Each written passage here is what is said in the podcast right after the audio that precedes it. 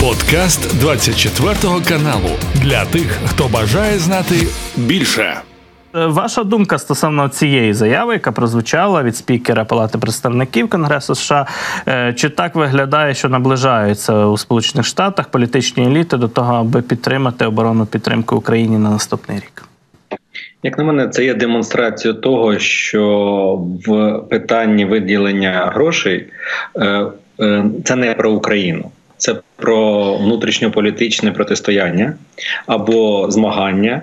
І тут, е, коли нам казали, що ми щось не те робимо або не все робимо, тому нам і не дають. Ні, це от, от зараз його звернення або ну слова можна трактувати, що фактично домовились, тобто торги йшли і вони завершуються і це дуже нас тішить, але повинні розуміти, що ми стали заручниками просто політичної ситуації в Сполучених Штатах, а не те, що нам не довіряють або не до кінця довіряють. Тому я я дуже позитивно на цей момент дивлюся. Якщо вже республіканці, тим більше трампісти, говорять про те, що вони не дозволять Путіну марширувати по е, світу, це дуже круто, тому що це говорить про наступне: що е, обидві партії не є союзниками е, Путіну ніяк. Вони теж не хочуть, е, щоб він вигравав, і вони усвідомлюють його реальну загрозу. Ну це не може не тішити. Що ж, побачимо, наскільки слова зійдуться зі справою найближчим часом. Ну, дійсно, коментар такий е, від Майка Джонсона пролунав обнадійливий, що називається, але будемо чекати на голосування, бо часто від таких заяв до реальної справи проходять тижні, тижні, то й місяці. А нам тут кожен день абсолютно дорогий. І бачимо, що з боку України ведеться така робота на посилення інтенсивності діалогу, спілкування якраз із американськими політичними колами.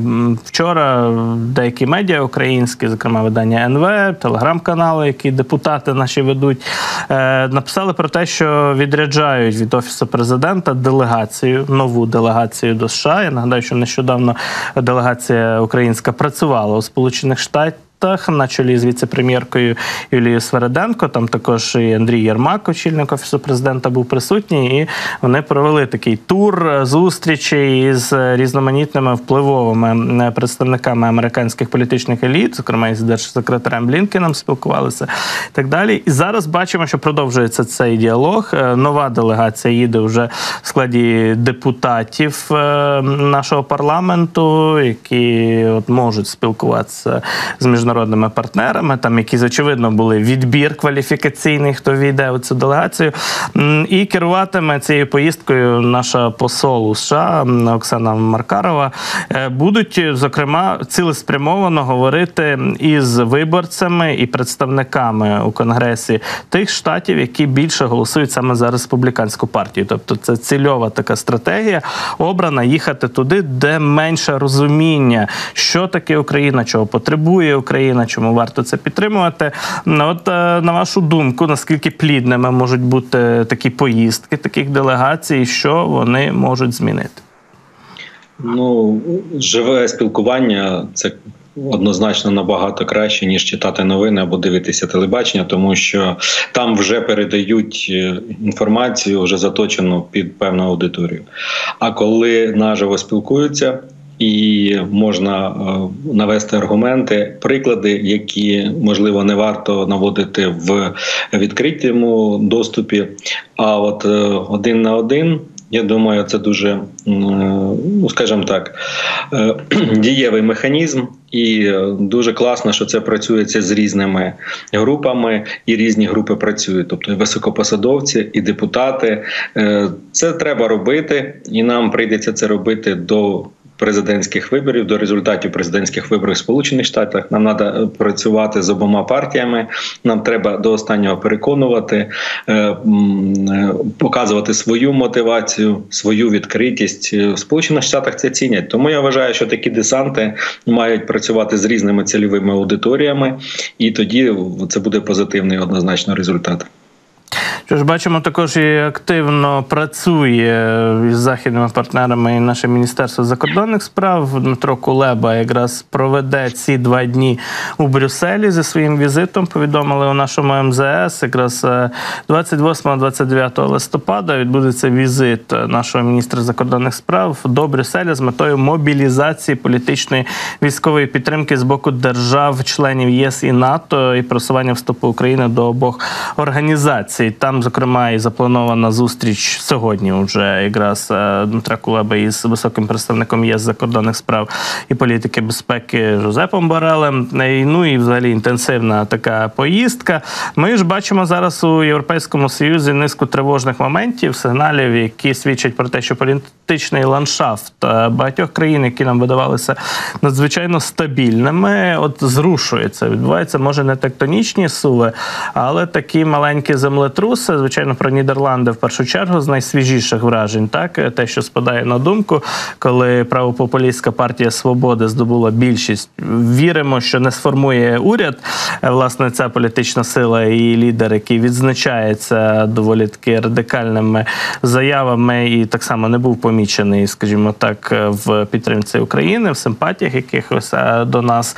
Е, однак, е, про що, власне кажучи, в глобальному якомусь тренді свідчать ці події, чи складаються вони для нас в єдиний пазл, коли спочатку невеликі країни бунтують, що називається там Орбан, Фіцо, в них є свої мотиви виділятися і торгуватися з Брюсселем, з центром, що називається. Але ось ми бачимо, що ці правопопулістські історії там і Франції себе проявляють, і в Італії, і тепер у Нідерландах, де здавалося б, все абсолютно благополучно. Там десяток років був прем'єр-міністром Марк Рютте, який, як ми знаємо, зараз фактично один із ключових наших друзів і партнерів у Європейському Союзі. кажуть, що буде претендувати на пост генсека НАТО. Зараз Рютте, умовно кажучи, відійшов від цих виборів, не балотувався, не кандидував, не претендував і в цю порожнечу, що називається, увірвалися доволі такі небезпечні популістські сили для стабільності на європейському континенті.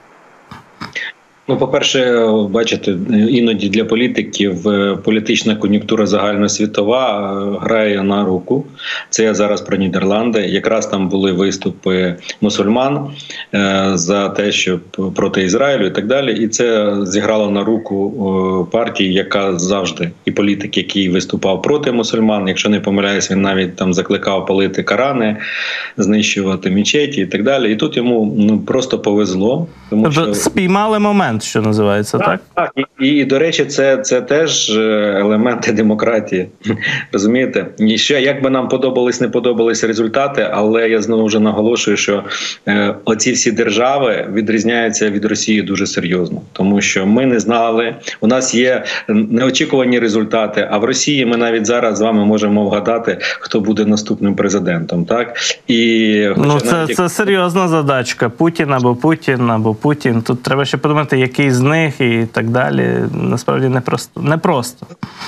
Це держава, в якій може виграти вибори Путін, який навіть лежить в холодильнику, якщо вірить професору Солов'ю. Да? А тут ми бачимо, що кон'юнктура складається так, що загальнополітична для Європейського союзу так складається, що Євросоюз має реагувати. Це дзвіночки. Це третій дзвіночок, який я вважаю, він нема не останній буде, але на нього треба реагувати. Я про що е, європейському союзу треба реформуватися? Терміново реформуватися, щоб не бути заручниками одно, однієї, двох, трьох країн тому що в такий спосіб е, Євросоюз просто опиниться в колапсі, тому що будь-яке навіть притомне рішення необхідне для Європейського союзу, взагалі для миру, миру як має як процесу, вони можуть е, зупинитися через позицію того ж Орбана або Фіца, або ще когось. І тому я вважаю, що Євросоюзу це все, що відбувається, це гарні сигнали. Давайте реформуватися зараз.